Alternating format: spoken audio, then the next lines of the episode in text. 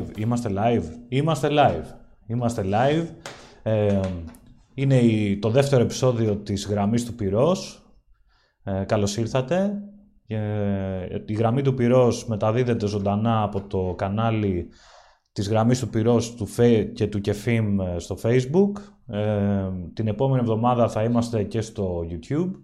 Ε, και ε, είναι μια εκπομπή στην οποία καλούμε ανθρώπους που έχουν ε, σημαντικά πράγματα να μας πούνε και να συζητήσουμε.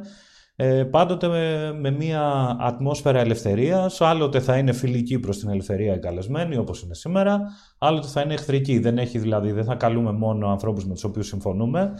Ε, και σήμερα έχω την ιδιαίτερη χαρά να φιλοξενούμε εδώ στο ΚΕΦΙΜ έναν πολύ σημαντικό Έλληνα φιλελεύθερο, ε, πρώην μέλος του Διοικητικού Συμβουλίου του ΚΕΦΙΜ, το οποίο σημαίνει, εμείς τα λέμε ανοιχτά εδώ πέρα, το οποίο σημαίνει ότι τον ξέρουμε καλά, ε, όμως ε, πρόσφατα αποφάσισε να ασχοληθεί με μία άλλη πτυχή του φιλελευθερισμού, μία πιο πολιτική πλευρά του φιλελευθερισμού και να ενταχθεί στα ψηφοδέλτια της Νέας Δημοκρατίας, ε, στην Αλφα Πυραιός, ε, πράγμα που σήμαινε ότι ο Τάσο Αβραντίνης έπαψε να είναι και μέλος του Διοικητικού Συμβουλίου του ΚΕΦΙΜ, καθότι ε, υπάρχει ένα συμβίβαστο μεταξύ των ε, δύο ρόλων. Τάσο Αβραντίνη, καλώς ήρθατε στο ΚΕΦΙΜ, καλώς ήρθατε στην ε, γραμμή του πυρός. Καλώς σας βρήκα. Και είναι... Λυπήθηκα πολύ που έφυγα από το Διοικητικό Συμβούλιο του ΚΕΦΙΜ. Και εμείς λυπηθήκαμε. Ε, αλλά, αλλά η ψυχή μου και το πνεύμα μου παραμένει η ΚΕΦΙΜ. Θα το δούμε αυτό. Θα το δούμε στη, στη διάρκεια της ημέρας και της τετραετίας. Ε, πριν προχωρήσουμε στη συζήτησή μας, νομίζω ότι είναι μια καλή ευκαιρία ε, να μάθουμε από τους χορηγούς επικοινωνίας μας που είναι το Liberal και ο Φιλελεύθερος τι σας έχουμε ετοιμάσει αυτή την Παρασκευή στα περίπτερα μαζί με το Φιλελεύθερο στην έκδοση των 2,5 ευρώ ε, ακόμα ένα βιβλίο το οποίο προκύπτει από τη συνεργασία την εξαιρετική που έχουμε μέχρι τώρα. Τα παίρνετε τα βιβλία; Βέβαια. Παίρνω δύο. Δύο. Το δεύτερο τι γίνεται; Γιατί έχω σε διάφορες βιβλιοθήκες και μοιράζω το ένα και το άλλο. Μάλιστα. Για να δούμε τι έχουμε την Παρασκευή λοιπόν με τον Φιλελεύθερο. Οι φιλελεύθεροι κτίζουν τη δική τους βιβλιοθήκη. Αυτή την Παρασκευή με τον Φιλελεύθερο το βιβλίο του Μάρκου Δραγούμη. Τελοκρατία. Βασίλειο των δοτών σκοπών. Τι συμβαίνει όταν το κράτος αντιμετωπίζει τους πολίτες του ως μέσα για την επίτευξη κάποιου ανώτερου σκοπού; Όταν οι άνθρωποι δεν έχουν την ελευθερία να επιλέγουν τους δικούς τους σκοπούς, τότε εύκολα ακόμα και οι αγαθότερες προθέσεις οδηγούν στον ολοκληρωτισμό και τη φρίκη. Σε συνεργασία με το ΚΕΦΙΜ. Φίλε Ελεύθερος. Πάθος για ελεύθερη ενημέρωση. Κυρία Βραντίνη, τρία φιλελεύθερα βιβλία που θα συνιστούσατε σε όλους να διαβάσουν ε, ανεξαρτήτως γλώσσας, αλλά ακόμα καλύτερα αν υπάρχουν και στα ελληνικά. Το πρώτο είναι το Human Action του Ludwig von Mises. Δεν υπάρχει στα ελληνικά, αλλά πρέπει να, να γίνει μια πρωτοβουλία, ίσως και από το ΚΕΦΙ, με, με τις εκδόσεις που συνεργαζόσαστε, για να εκδοθεί. Είναι ένα καταπληκτικό βιβλίο. Ε, είναι δύσκολο να διαβαστεί βέβαια αυτό το βιβλίο. Αλλά το οποίο κάνει για το, το project της μετάφρασης ακόμα πιο δύσκολο. Πολύ μεγάλη προσωπικότητα, ίσως η μεγαλύτερη προσωπικότητα στα οικονομικά του 20ου αιώνα. Ε, το δεύτερο είναι πάλι του Μίζες, ο σοσιαλισμός. Τώρα, κοιτάξτε, μιλάμε στον ελληνικό ή στον πληθυντικό. Ποιο, ε, ποιο είναι το πρωτόκολλο; Δεν έχουμε πρωτόκολλο. Ωραία, προτιμώ τον ελληνικό, γι' αυτό το λέω. Λοιπόν, ε, ο, ο Μίζης γράφει το 1919 το σοσιαλισμό και προβλέπει την κατάρρευση του κομμουνιστικού καθεστώτος όχι διότι δεν υπάρχουν ατομικά δικαιώματα, όχι γιατί, για άλλους λόγους, για ένα λόγο. Διότι από το σύστημα λέει απουσιάζει ο μηχανισμός των τιμών. Ναι. Άρα απουσιάζουν οι πληροφορίες που είναι αναγκαίες στην αγορά για να μπορεί να λειτουργήσει σαν σύστημα. Και ήταν και αυτό ήταν ο μηχανισμός. Και τελικά αυτός ήταν ο λόγος κατάρρευσης. Ε, διότι έφτασε κάποια στιγμή η Σοβιετική Ένωση να φτιάχνει αυτά τα φοβερά πενταετή προγράμματα. Ε, το πιο χαρακτηριστικό ανέκδοτο αυτής της ιστορίας ήταν ένα πενταετές πρόγραμμα για να φτιάχνουν παπούτσια, όπου είχαν βγει όλα αριστερά. Και τα πέταξαν.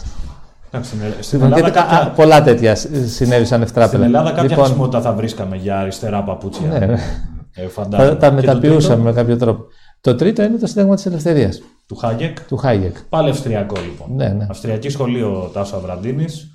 Και... Εμένα με πειράζει πάρα πολύ η αυστριακή σχολή στα... στην οικονομική μου σκέψη. Ε, όπως, με επηρέασε και βεβαίως όχι αυτή η σχολή, αλλά η δημόσια επιλογή. Ε, είμαι αρκετά συνηθισμένος. Α πούμε, έχουμε, έχουμε, έχω δει στην Αμερική ε, πολιτικούς και βουλευτές να έχουν ε, την, πώς να το πω, την κλίση προς την Αυστριακή σχολή. Στην Ελλάδα δεν είναι κάτι τόσο συνηθισμένο. Εξέλιξε την κλασική οικονομική σκέψη η Αυστριακή σχολή από το 19ο αιώνα και μετά. Εκεί δηλαδή που άρχισε να γίνεται μια κοιλιά, πήρε πάλι μπρος η κλασική οικονομική θεωρία. Βέβαια... Όπως επίσης και οι Γάλλοι οικονομολόγοι.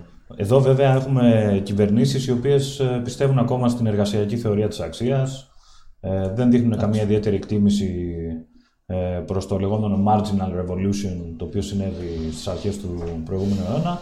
Ε, πώς, πώς μπορεί να αντιπαλεύσει στην ουσία ένας άνθρωπος... Καλά, δεν είναι μόνο ελληνικό φαινόμενο. Έτσι, είναι, ε, Αλλά έχουμε παντελή πολιτικές... έλλειψη. Έτσι. Εδώ στην Ελλάδα έχουμε παντελή έλλειψη αυτού, ε, αυτού που Οι σοσιαλιστικές ιδέες και στο δυτικό κόσμο έχουν μεγάλη απήχηση. Μπορεί να μην έχουν την απήχηση που είχαν πριν από 20, 30, 50 χρόνια. Εγώ θυμάμαι όταν ήμουν φοιτητή, ε, υπήρχε ένας πολύ μεγάλος αριθμός διανοουμένων του αστικού, όπως έλεγαν περιφρονητικά οι, οι αριστεροί κόσμου, που θεωρούσαν αναπόφευκτο ότι κάποια στιγμή ο σοσιαλισμός θα επικρατήσει. Ναι, και... και μην πας μακριά. Ε, ε, μεγάλοι Έλληνες διανοούμενοι, ο Κωνσταντίνος Τσάτσος, ο Αγγελόπουλος, ο Ξενοφών Ζολότας, πίστευαν ότι αναπόφευκτα θα οδηγηθεί η ανθρωπότητα στο σοσιαλισμό. Ναι, ναι. Και έλεγαν απλώς ότι εμείς πρέπει να πάμε με ειρηνικά μέσα. Μα και στις ΗΠΑ πριν τον Ρίγκαν αυτή ήταν η επικρατούσα άποψη. Ναι, ναι. Έτσι. Ναι. Ωραία. Κάτι ρώτησε όμως και δεν απάντησα πριν. Ναι, θα... Στην... Πώς μπορεί ένας πολιτικός έχει ρόλο στην ε, εκπαίδευση των ε, συμπολιτών του σε, σε θέματα οικονομικής, οικονομικού αλφαβητισμού, ας το πούμε. Διότι, και λέω οικονομικού αλφαβητισμού, διότι είπαμε για παράδειγμα ότι έχουμε κυβερνήσεις και κυβερνώντες που πιστεύουν στην εργασιακή θεωρία της αξίας, την οποία η οικονομική επιστήμη την έχει απορρίψει εδώ και 120 ε, περίπου χρόνια, έτσι. Ε, περίπου τόσο. Ε, δεν μπορώ να σου απαντήσω, γιατί εμένα δεν μου αρέσει να, να έχω πατερναλιστική διάθεση απέναντι στους ψηφοφόρους, στους πολίτες, που θα σας δείξω ποιο είναι το σωστό. Εγώ λέω τις απόψεις μου, Άλεξα. Και ε, τις θέτω στη βάσανο της δοκιμασίας στο διάλογο, στη συζήτηση. Να δούμε αν είναι καλή ή δεν είναι καλή μια άποψη. Τι έλεγε κάποτε ο Φρίντμαν; Έλεγε μην βιαστείτε να απαντήσετε ή να, να, να τοποθετηθείτε, να αποδεχθείτε αυτό που σας λέω. Θα πάτε στο σπίτι σας, θα το σκεφτείτε. Θα βρείτε αντεπιχειρήματα, θα έρθετε να το συζητήσουμε.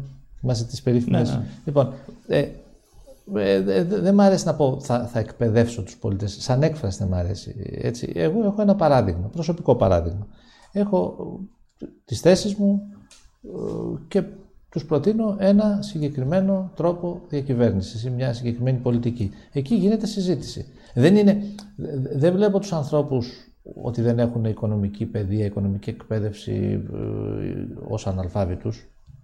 Ε, έχουν δεχθεί ίσα τόσο πολύ που μεγάλη... Ο μέσος εργαζόμενος άνθρωπος δεν είναι φυσιολογικό ναι, ναι. να μην ξέρει κάποιους οικονομικούς όρους κτλ. Ναι. Διότι οι άνθρωποι πασχίζουν να τα βγάλουν πέρα ναι. καθημερινά και χάρη στη μεγάλη φορολογία που έχουμε. Αλλά θα πούμε περισσότερα γι' αυτό μετά.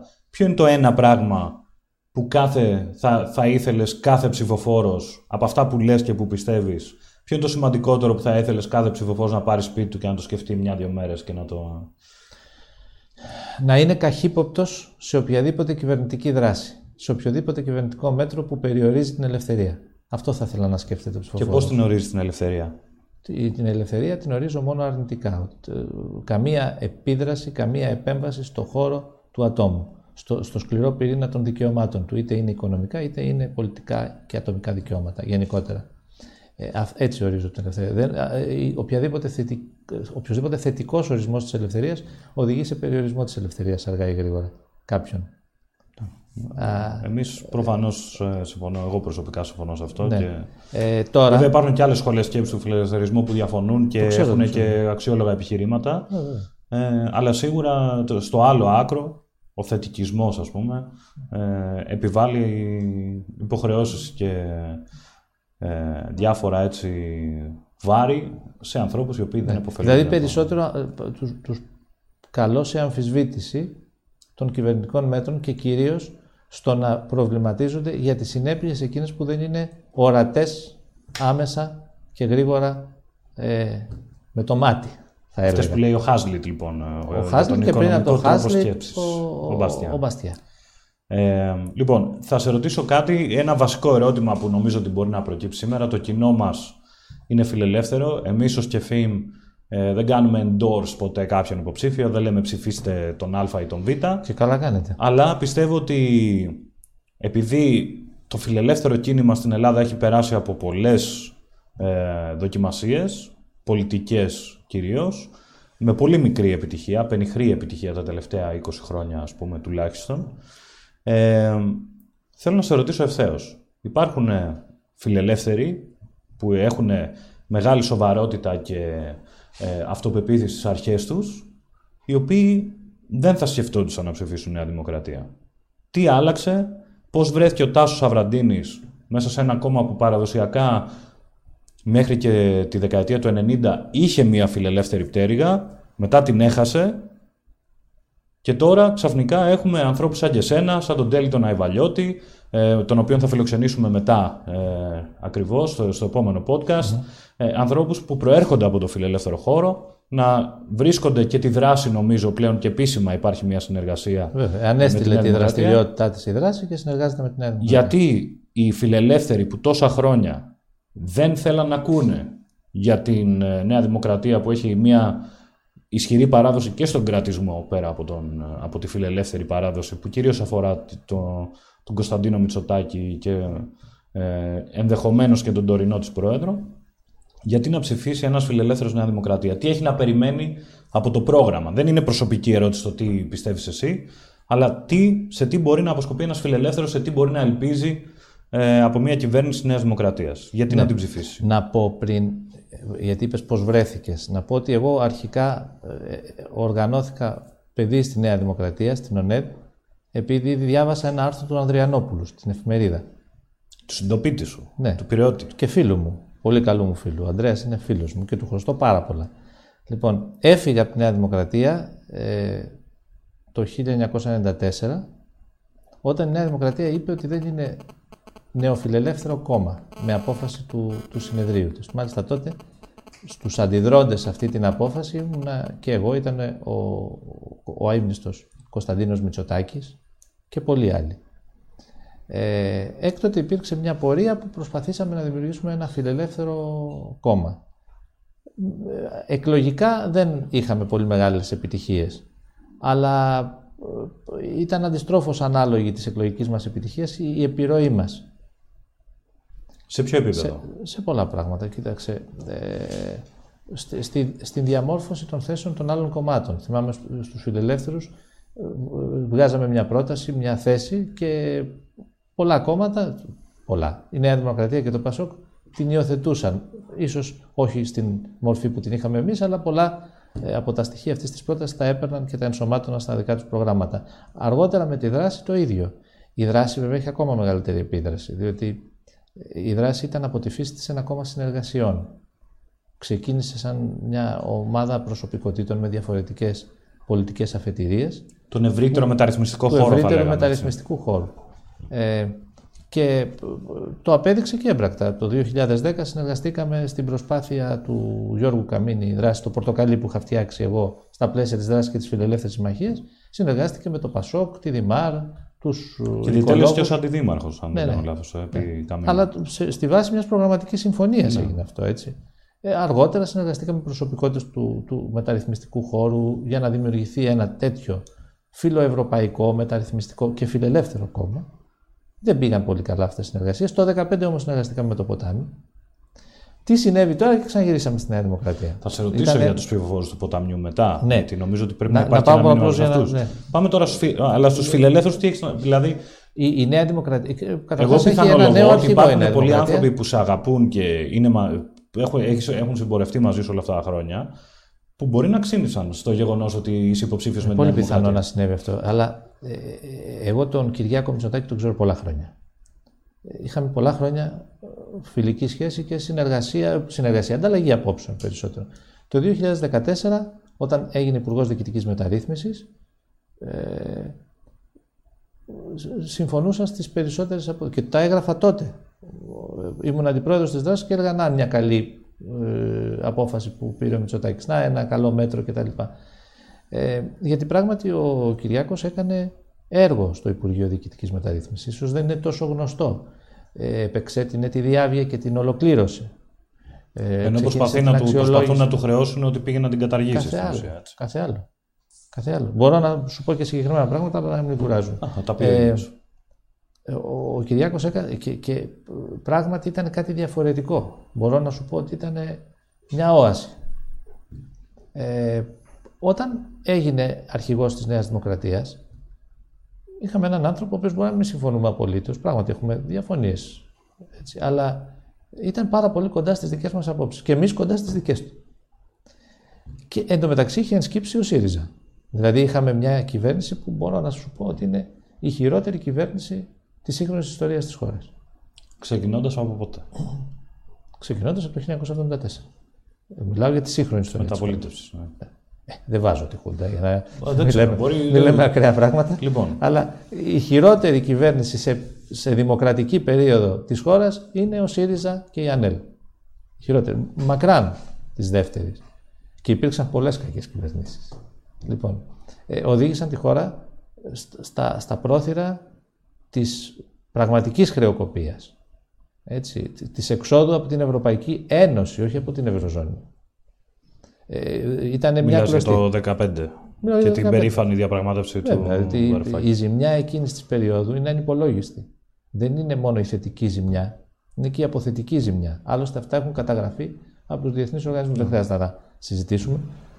Ε, και όταν μεταξύ τους Άρα, τσακώνονται ε, άρα- οι πρωταγωνιστές εκείνης της περίοδου, καταλαβαίνει κανείς ότι έχουμε δίκιο εμείς λέγοντας αυτά τα πράγματα. Άρα ε, βάζεις την πίστη σου στην ηγεσία της Νέας Δημοκρατίας που μου λες ότι Ο, ο ηγέτης κινεί την ιστορία. Ο ηγέτης μπορεί να αλλάξει τον ρου των πραγμάτων. Αυτό είναι βέβαιο. Είναι κανόνας της ιστορίας. Έχεις έναν κορυφαίο ηγέτη με ανθρώπους που δεν είναι τόσο ικανοί, θα επιτύχει. Έχεις έναν ανίκανο ηγέτη με ικανότατου ανθρώπους, θα αποτύχει. Αυτή είναι, αυτό μας διδάσκει η ιστορία. Ο Κυριάκος έχει όλα τα φόντα να γίνει ένας σπουδαίος πρωθυπουργός και να μακροημερεύσει. Δεν κάνω κανένα γλύψιμο τώρα, που- δεν ξέρω πώς ακούγονται αυτά που λέω, αλλά τα εννοώ και τα πιστεύω αυτά. Ε, θεωρώ ότι ο Κυριάκος θα πετύχει ως πρωθυπουργός. Και ε, δε σταδιακά τα βήματα που. το, το, που υπήρξαν. το να πετύχει ο ίδιος ως Πρωθυπουργός δεν σημαίνει, δεν σημαίνει παράλληλα ότι αυτά που θα πετύχει θα είναι αρεστά σε αυτό το κοινό που σε ρώτησα, στους φιλελεύθερους. Μα δεν, όταν λέω θα επιτύχει, θα επιτύχει προς το φιλελεύθερο μετασχηματισμό της χώρας. Δεν λέω θα Μάλιστα. επιτύχει να είναι πρωθυπουργός για 200 χρόνια. δεν με θέλω να ενδιαφέρει το- αυτό. θέλω να το Με καταγράψουμε, ενδιαφέρει- να το έχουμε ξεκάθαρο Με ενδιαφέρει αυτό. να επιτύχει με την έννοια. Για- Πρόσεξε, η επιτυχία της χώρας είναι μόνο ο φιλελεύθερος μετασχηματισμός. Οτιδήποτε άλλο θα είναι τραγική αποτυχία, κατάρρευση, λίμπο κατάσταση, πάντως κάτι το οποίο θα μας οδηγήσει σε αδιέξοδο. Η Ελλάδα πρέπει να γίνει πρωταγωνίστρια. Πρωταγωνίστρια μπορεί να γίνει μόνο αν εφαρμοστούν φιλελεύθερες ιδέες στη χώρα. Και ε, μιλάω α- αταλάντευτα να τις υποστηρίξουμε. Ο μόνος που μπορεί αυτή τη στιγμή από το διαθέσιμο πολιτικό προσωπικό για να μετριάσω τους τόνους να το κάνει είναι ο Κυριάκος Μητσοτάκης. Δεν βλέπω κανένα άλλο. Το κόμμα θα τον στηρίξει; Ο, ή μάλλον πριν πάμε στο κόμμα. Οι πολίτες θέλουν αυτού του είδους μεταρρυθμίσεις; Οι πολίτες θέλουν τις μεταρρυθμίσεις όταν βλέπουν το, το, το αποτέλεσμα των μεταρρυθμίσεων. Όσες μεταρρυθμίσεις υλοποιήθηκαν και είδαν το αποτέλεσμα, δεν γυρίζουμε πίσω. Ε, Θα, θα γυρίζαμε πίσω στο να μην έχουμε κινητή τηλεφωνία σήμερα. Θα γυρίζαμε πίσω σε, σε ένα καθεστώς ε, όχι ελεύθερης αγοράς στην ενέργεια. Μου Σε επιτρέπεις. Θα, θα- έχω μία επιφύλαξη αυτό, διότι ο ΣΥΡΙΖΑ το 2015 εξελέγει με τη συνταγή που χρεοκόπησε τη χώρα. Οι προεκλογικές του υποσχέσεις ήταν ακριβώς αυτά που μας χρεοκόπησαν. Ναι, να γυρίσουμε Ότι πίσω μεταρα- στο ναι. καλό παρελθόν που πρόσεξε. Το, καλό καλό, εντός παρελθόν εισαγωγικών. ποιο ήταν; Πάντοτε η αριστερά έλεγε ότι εφαρμόζονται νεοφιλελεύθερες πολιτικές στην Ελλάδα και τις κατήγγειλε. Όταν χρεοκόπησε η χώρα, δεν εφαρμόζονταν βέβαια ποτέ νεοφιλελεύθερες πρακτικές. Όταν χρεοκόπησε Εγώ η χώρα, στο- εγώ ζητούσε στο να film- επιστρέψει πίσω σε εκείνο που κατήγγειλε πριν. Εγώ αντιδρώ στον όρο νεοφιλελεύθερος, δεν τον αποδέχομαι. Ε, τουλάχιστον εσύ μπορεί να τον αποδέχεσαι. Όχι, υπάρχουν και άλλοι εγώ που τον κατ' αποδέχονται. οικονομία τον, τον Ναι, χρησιμοποιώ και να το το, λένε διευκρινίσω. αυτοί εκεί. Στη, στην Ελλάδα και σε όλες τις χώρες της Ευρώπης, της κεντρικής Ευρώπης, δεν χρειάζεται να χρησιμοποιηθεί αυτός ο όρος, διότι δεν είναι ακριβής. Τι εννοώ δεν είναι ακριβής; Οι φιλελεύθεροι στην Γαλλία, στη Γερμανία, στην Ελλάδα, στην Ισπανία, ό,τι έλεγαν το 19ο αιώνα λένε και σήμερα. Με την προσαρμογή στη σύγχρονη πραγματικότητα και την εξέλιξη των ιδεών βέβαια. Έτσι. Στην Αμερική υπήρξε μία μετάλλαξη των φιλελευθέρων. Έγιναν σοσιαλδημοκράτες ή και σοσιαλιστές. Το ίδιο συνέβη και στην Αγγλία. Γι' αυτό χρησιμοποιήθηκε ο όρος νεοφιλελευθερισμός ή νεοσυντηρητισμός. Εντάξει, στην για Αγγλία να- λιγότερο. Στην Αγγλία αρκετά Στην λιγότερο. Αγγλία λιγότερο. Αλλά και πάλι οι φιλελεύθεροι στην Αγγλία είχαν, ειδικά μέχρι το, το τέλος της δεκαετίας του 90 είχαν ένα αριστερό πρόσημο. Ναι. Λοιπόν, ήταν πολύ υπέρ του κράτους πρόνοιας, των ρυθμίσεων, ε, των κρατικών εταιριών κλπ.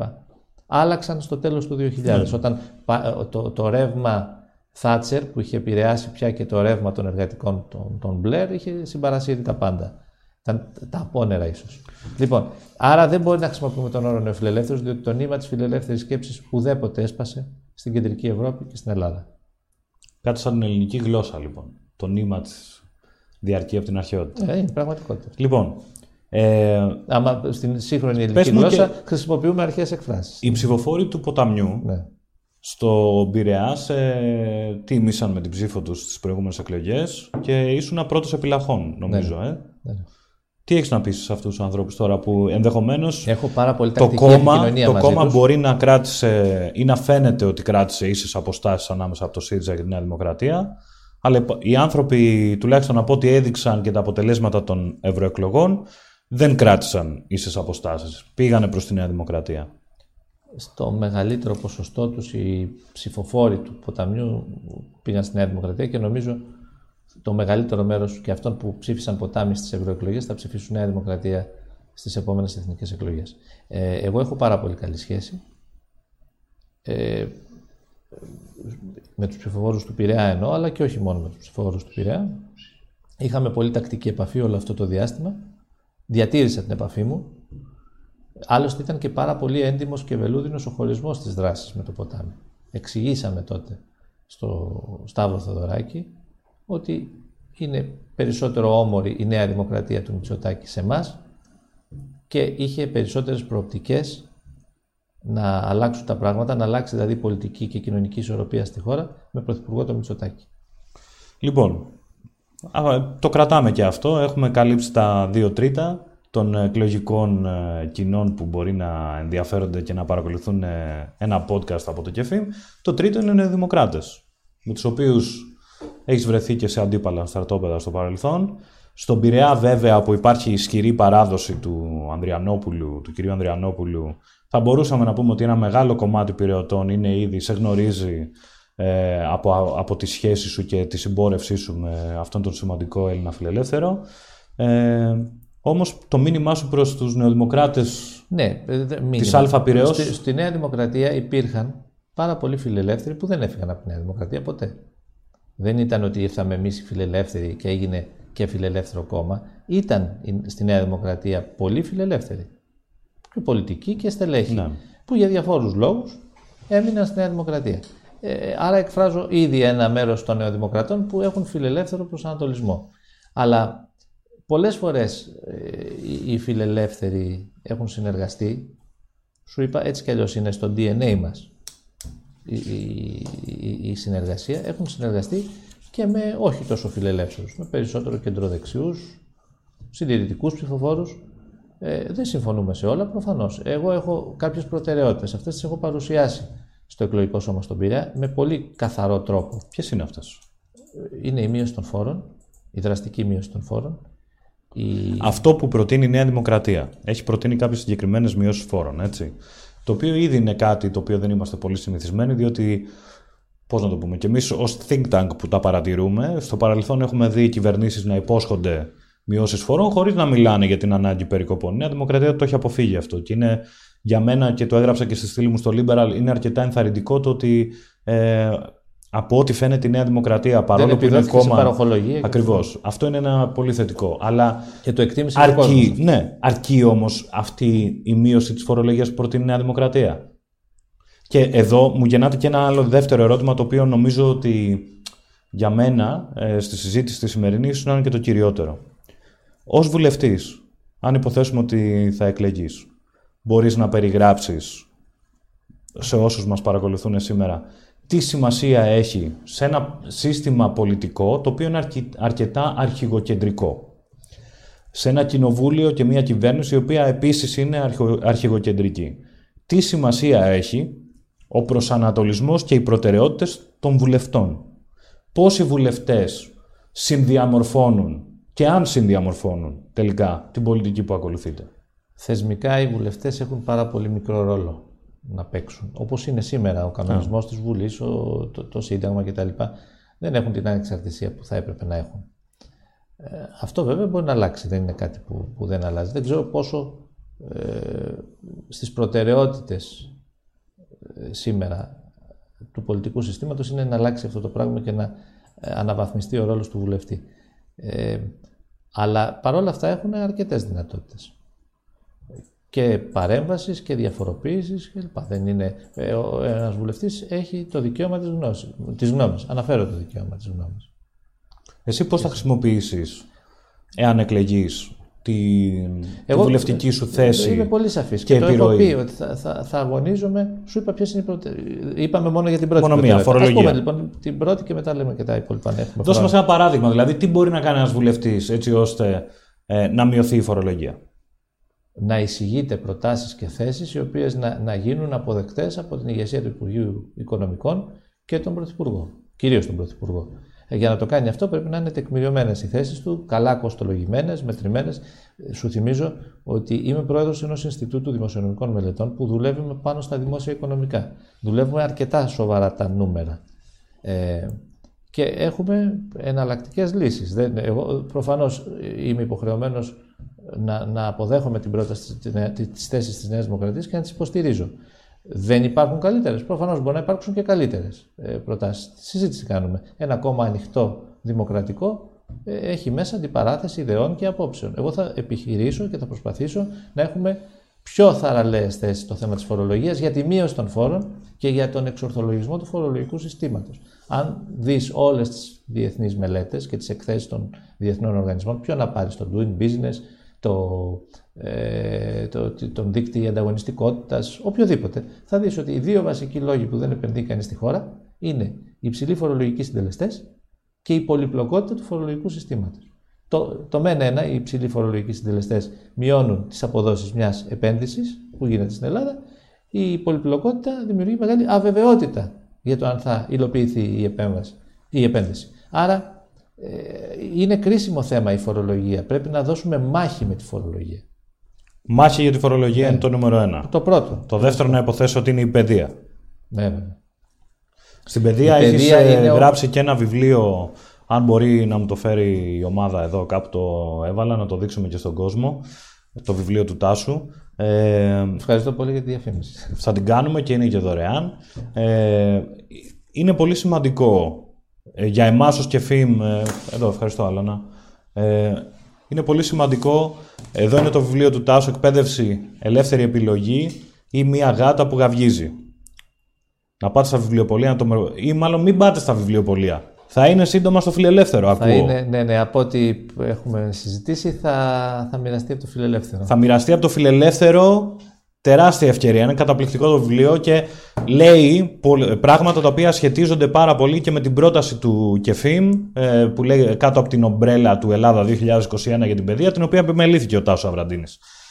Στην παιδεία το αίτημα για περισσότερη ελευθερία και αυτονομία είναι ένας από τους δύο πολύ σημαντικούς τομείς. Στη φορολογία δεν ήσουν ούτε ο πρώτος ε, που μίλησε για την ανάγκη της μείωσης, ε, αλλά στο, υπάρχουν δύο άλλα πράγματα τα οποία τα επιδιώκεις και τα έχεις θέσει στη δημόσια σφαίρα εδώ και 30 χρόνια περίπου τουλάχιστον θα μπορούσα να πω. Ε, τελευταίο άρθρο που βρήκα που μίλαγες για το ασφαλιστικό ήταν 1989. και όχι για... Το, για το ασφαλιστικό, το 1999. 90. Α, 99. πιο παλιό. Και για την παιδεία, την το τριτοβάθμια βέβαια, ε, αλλά και τις υπόλοιπες βαθμίσεις το 1989. Ναι. Λοιπόν, Νομίζω ότι. Ε, εντάξει, τι, εμείς εδώ στο Κεφίν ε. κάνουμε σοβαρή δουλειά, δεν είναι τέτοιο. Αλλά το κομμάτι της παιδείας είναι θεμελιώδες. Η, η χώρα μας χάνει χρήμα, ταλέντα και ευκαιρίες για τους νέους και τις νέες μας επειδή έχουμε ένα υπουργοκεντρικό σύστημα. Είναι σωστός ο χαρακτηρισμός; Είναι υπουργοκεντρικό το σύστημα. Ναι, είναι, είναι υπερσυγκεντρωτικό σύστημα. Δηλαδή ένα σύστημα που τα πάντα τα καθορίζει το πάνσοφο Υπουργείο Παιδείας.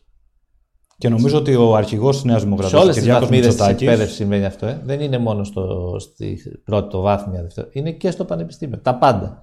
Το τι μεταπτυχιακά θα κάνει, θα το εγκρίνει ο Υπουργός Παιδείας. Αυτά δεν γίνονται πουθενά. Έτσι. Εδώ νομίζω ότι σε αυτό το κομμάτι η σχέση σου με τον Κυριάκο Μητσοτάκη πρέπει να έχει αποδώσει τα πολύ καλά πράγματα, καθότι και στην παρουσίαση αυτού του βιβλίου ήρθε και μίλησε με τα καλύτερα λόγια. Έκανε μεγάλη τιμή για, την, ε, για τη δουλειά σου, αλλά και στην παρουσίαση του Κεφίμ είπε ότι το κομμάτι της παιδείας είναι κάτι το οποίο, στο οποίο συγκλίνουμε, η πρότασή μας την οποία επιμελήθηκες. Και, και οι, οι, οι θέσεις της Νέας Δημοκρατίας για την εκπαίδευση έχουν σε μεγάλο βαθμό θέσεις που έχουμε πει και σαν Κεφίμ και βρίσκονται σε αυτό το βιβλίο.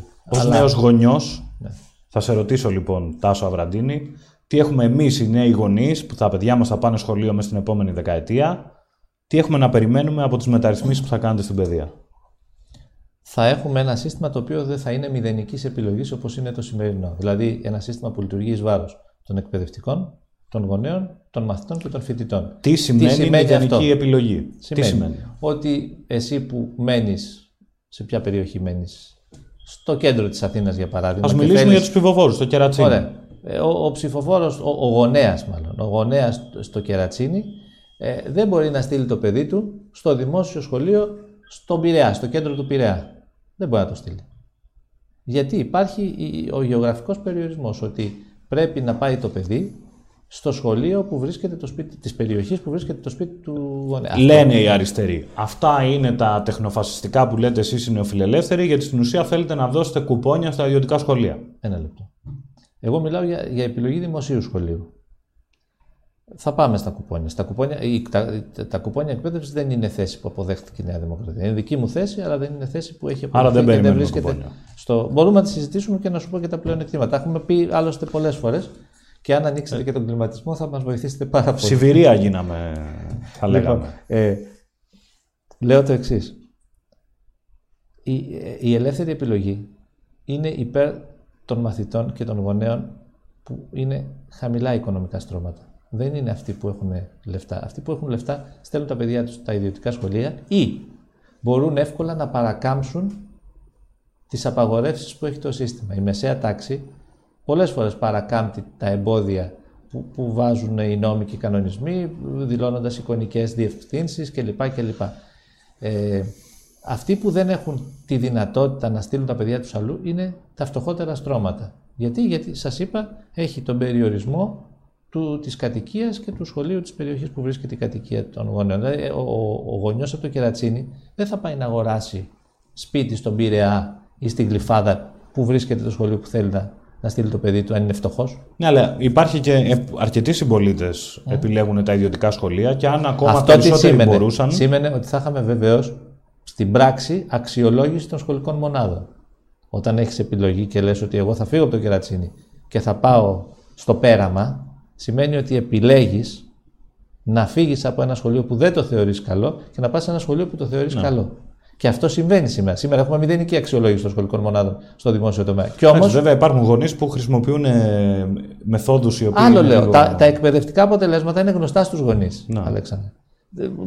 Άσε τι χρησιμοποιούν. Λέω ότι επιλέγουν να πάνε σε ένα άλλο δημόσιο σχολείο. Γιατί πάνε στο άλλο δημόσιο σχολείο, Γιατί έχουν ακούσει ότι έχει καλύτερους δασκάλους. Έχει καλύτερα αποτελέσματα. Πέρασαν στις πανελλαδικές εξετάσεις περισσότερα παιδιά. Για κάποιο λόγο πάνε. Έχει μεγαλύτερη ασφάλεια. Κάτι έριξε εδώ. Εντάξει, το μικρόφωνο εκεί είναι ακόμα. Οπότε... Λοιπόν, ε, για αυτούς τους λόγους πάνε. Δεύτερον, άλλο θέμα επιλογής, το homeschooling.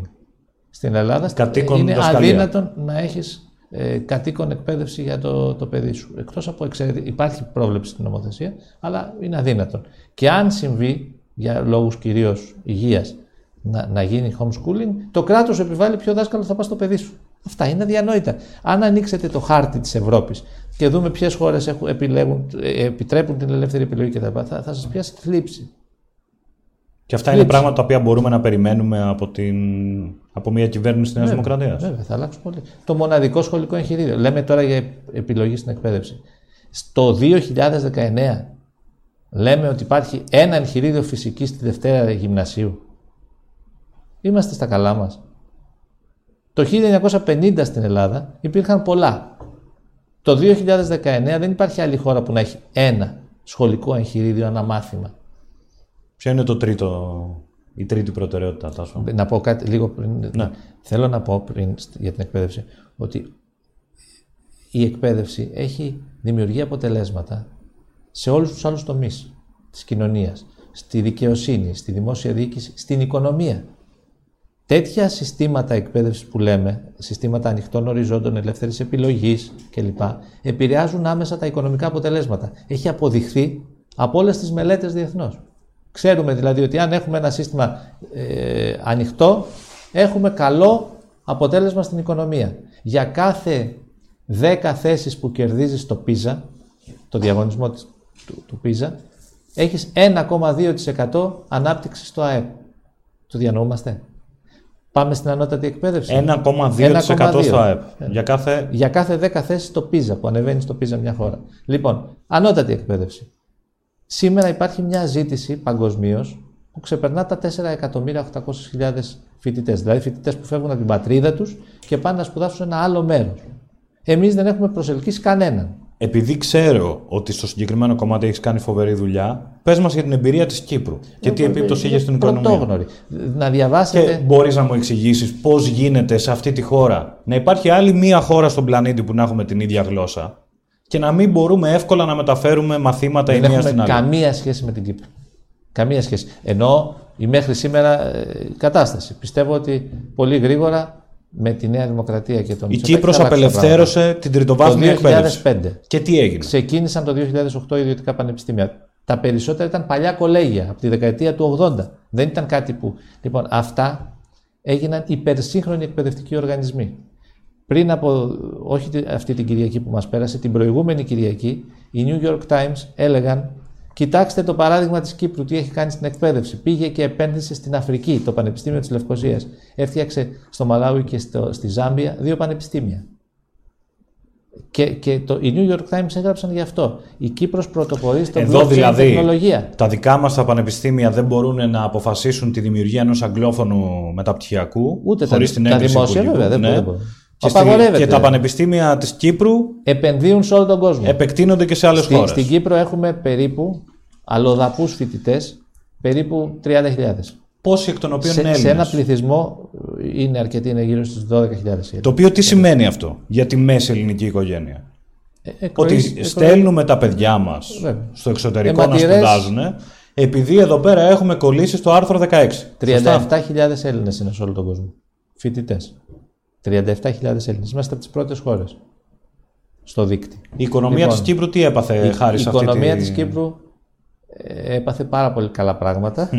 για να κάνουμε ένα λογοπαίγνιο. 5% στο ΑΕΠ συνεισφέρουν τα, τα πανεπιστήμια της Κύπρου. Και τα δημόσια πανεπιστήμια, πόσο Μαζί, μειώθηκε η ποιότητα. Ανέβηκε τους; η ποιότητα των τι; δημοσίων πανεπιστήμιων. Ανέβηκε. Μα πώς γίνεται αυτό; Γιατί ο ανταγωνισμός. Εδώ πέρα το επιχείρημα πάντα, των ανθρώπων που θα κάθονται απέναντί σου στη Βουλή σε μερικούς, σε δύο μήνες δεν είναι ότι με την ιδιωτική Εγώ μιλάω με στοιχεία. ή με την μη κρατική... Θα πάτε να δείτε τι, το, το, τι γράφει το Υπουργείο Παιδείας στην επίσημη ιστοσελίδα του. Είναι Της Κύπρου. Πρόσβα... Ναι, ανοιχτά. Θα δείτε όλα τα στοιχεία. Τα παρουσιάζουν οι άνθρωποι. Πηγαίνουν φοιτητές και, και, σε ποια γλώσσα τα παρουσιάζουν; Στα αγγλικά και στα ελληνικά. Και στα ελληνικά. Βέβαια. Μάλιστα. Βέβαια. Αλλά πρόσεξε τώρα. Το, revenue, το, το εισόδημα, το εισόδημα της, του, του Πανεπιστημίου της Λευκοσίας προέρχεται από Έλληνες φοιτητές σε ένα πολύ μεγάλο ποσοστό, από Κυπρίους φοιτητές που έμειναν στην πατρίδα τους, διότι η Κύπρη ήταν η πρώτη χώρα Πήγαιναν όλοι στην Αγγλία. Σε, σε εξαγωγή φοιτητών στον κόσμο μέχρι να υπάρξουν τα, τα ιδιωτικά πανεπιστήμια. Τρίτη χώρα ποια είναι, οι Ηνωμένες Πολιτείες της Αμερικής. Τέταρτη χώρα ποια είναι, το Ηνωμένο Βασίλειο. Το διανοείσαι και συζητάμε ακόμα. Γιατί, γιατί έχουν μια πολύ καλή συνεργασία με το, δεν θυμάμαι το πιο πανεπιστήμιο στην ιατρική, γιατί ε, έχουν την blockchain τεχνολογία που, που αναπτύσσουν και, και κάνουν έρευνα πάνω σε αυτό. Μπήκαν ήδη στα rankings, τα, τα, το, το Πανεπιστήμιο της Λευκοσίας που είναι ιδιωτικό και το Πανεπιστήμιο της Κύπρου, το κρατικό έχει μπει. Και, και συνεχώς βελτιώνονται. Ο ανταγωνισμός βοηθάει και τον έναν και τον άλλον.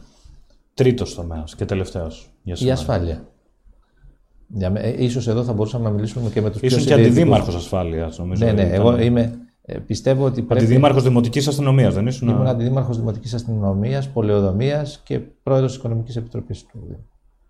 Και ήμουν από αυτούς που, που ξεκίνησε τη μεγάλη, τη μεγάλη, το μεγάλο εξορθολογισμό των οικονομικών του Δήμου. Όλος τυχαίως στη σημερινή μου στήλη στο Liberal κάνω την ε, κάνω το case, κάνω την, ε, διαπραγματεύομαι με το αναγνωστικό κοινό ότι η, η, η, ασφάλεια δεν είναι ούτε δεξιό ούτε αριστερό θέμα, είναι θέμα ελευθερίας. Προφανώς.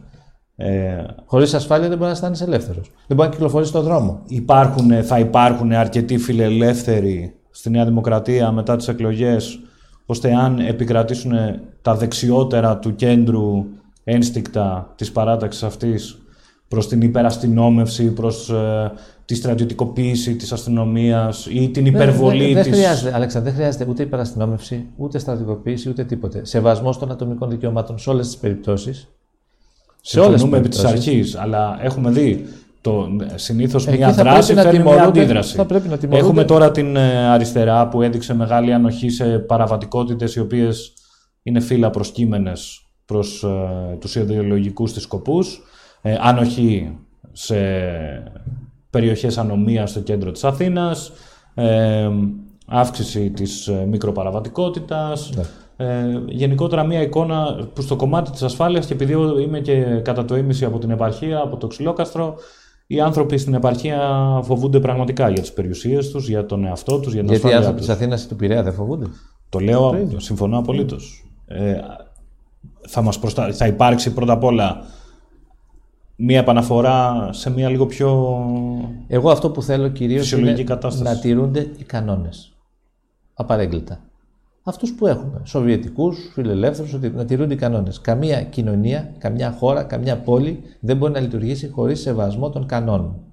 Στη στάθμευση, στη μικροπαραβατικότητα που λες, είναι δυνατόν να έχει αυτό το χάλι η Αθήνα και οι άλλες πόλεις με τον γραφίτι στους τοίχους. Αυτό είναι υποβάθμιση της ζωής. Για σκεφτείτε το λίγο. Και αυτός ως βουλευτής η Νέα Δημοκρατία δεν μπορεί να κάνει γι' αυτό.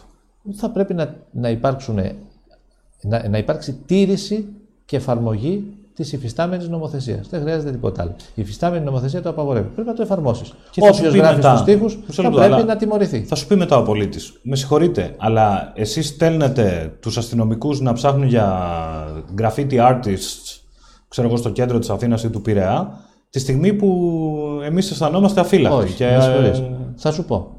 Ποια Θα είναι η πρέπει- ιεράρχηση, θα δηλαδή, τι- πρέπει- τι, πρέπει, από πού πρέπει να ξεκινήσει. Από και τη μικρή πού παραβατικότητα πιστεύεις- πρέπει πού να πιστεύεις ξεκινήσεις. ότι αυτή τη στιγμή το σώμα της αστυνομίας, κατά πόσο είναι ικανό να φέρεις εις πέρας αυτό το, αυτό το όραμα Εγώ που έχω περιέγραψες; πολύ μεγάλη εμπιστοσύνη στην ελληνική αστυνομία.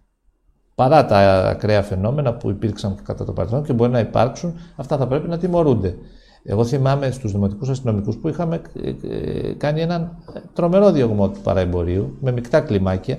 Τους φώναζα κάθε μέρα και τους έλεγα ότι πώς πρέπει να σέβονται τα ατομικά δικαιώματα των μεταναστών που έκαναν το λαθρεμπόριο. Λοιπόν, πρέπει να ξεκινήσουμε από τη μικρή παραβατικότητα. Από τη μικρή παραβατικότητα ξεκινάει η μεγάλη εγκληματικότητα. Από θεωρία του πηγάζει. σπασμένου παράθυρου. Ναι, Wilson. Λοιπόν, ε, εάν ανεχόμαστε τη μικρή παραβατικότητα, τι κάνουμε, υποβαθμίζουμε καταρχάς τις περιοχές μας. Αφού υποβαθμιστεί μια περιοχή, το οργανωμένο έγκλημα έρχεται και καταλαμβάνει αυτή την περιοχή. Γιατί φεύγουν όλα τα κανονικά στοιχεία από εκεί και μπαίνουν λούμπεν στοιχεία ή εγκληματικά στοιχεία. Αυτό έχει αποδειχθεί. Δεν είναι... Οι οι εγκληματολογικές Ναι, ναι. έρευνες το έχουν αποδείξει. Τι, δε- τι έκανε ο Τζουλιάνη στη Νέα Υόρκη; Αυτό ακριβώς. Πώς καθάρισε τον Bronx; Με πεζές περιπολίες. Βέβαια. Αυτοί ήταν, μπορούσαν Όχι, να αντιμετωπίσουν. Μου δίνει το τέλειο παράδειγμα. Ναι. Αλλά ο Τζουλιανί έκανε και το stop and frisk. Εκεί παραβίασε τα ατομικά δικαιώματα των πολιτών. Έκανε, έκανε στόχευση. Ξέρεις που βρέθηκαν οι σταματούσε- περισσότεροι που πιάσανε στη Νέα Υόρκη τους περισσότερους μεγάλους εγκληματίες; Πού; Στο μετρό. Δεν πλήρωναν εισιτήριο. Όταν ανέχεσαι κάποιον να μην πληρώνει εισιτήριο. Όμως αυτή ήταν η πιο έτσι. Ναι, βέβαια, όμως εγώ το λέω και επειδή πάντα υπάρχει ο κίνδυνος. Δεν μιλάμε τώρα. Άμα, άμα μου έλεγε κάποιος ότι την επόμενη ε, πολιτική της, ε, αστυνομι... της αστυνόμευσης θα την γράψει ο Τάσος Αβραντίνης, προσωπικά δεν θα είχα αυτή την αμφιβολία. Όμως, ε, στο βαθμό που έχουμε δει στην Ελλάδα πώς λειτουργεί το θέμα δράση-αντίδραση ε, κατά καιρούς, υπάρχει ανησυχία. Θα σεβαστεί η αστυνομία τα ατομικά δικαιώματα και αν δεν τα σεβαστεί, θα είσαι στον πλευρό δεν, αυτών οι δεν οποίοι... υπάρχει, θα, πάντα θα είμαι στο πλευρό αυτών των οποίων παραβιάζονται τα ατομικά δικαιώματα. Ακόμα και αν είναι, ποιος να πούμε, ο, ο, ο, ο, ο τρομοκράτης που θα επιχειρήσει να με δολοφονήσει. Το εννοώ αυτό. Θα σεβαστώ τα δικαιώματα μέχρι τελευταίος, ραν- τελευταίας ρανίδος του αίματός μου. Σε διαβεβαιώ γι' αυτό. Είναι το πρώτο και το κύριο πράγμα που πρέπει να κάνει κανείς. Φίλες και φίλοι, νομίζω ότι κάπου εδώ θα φτάσαμε στο τέλος της σημερινής εκπομπής. Ε, αυτό το τελευταίο που είπε ο Τάσος Αβραντίνης, εγώ το κρατάω και προσωπικά το πιστεύω. Ε, θεωρώ μεγάλη μας χαρά και τιμή που ήσουν εδώ σήμερα, Τάσο. Σου Ευχαριστώ πάρα πολύ για την πρόσκληση. Λίγος ήταν ο χρόνος. Ε, είμαστε στα 40 λεπτά, δεν είμαστε. ε, 45 λεπτά είμαστε. Σε κρατήσαμε και ένα τέταρτο παραπάνω από ό,τι Άργησα όμως να έρθω έτσι και απολογούμε γι' αυτό.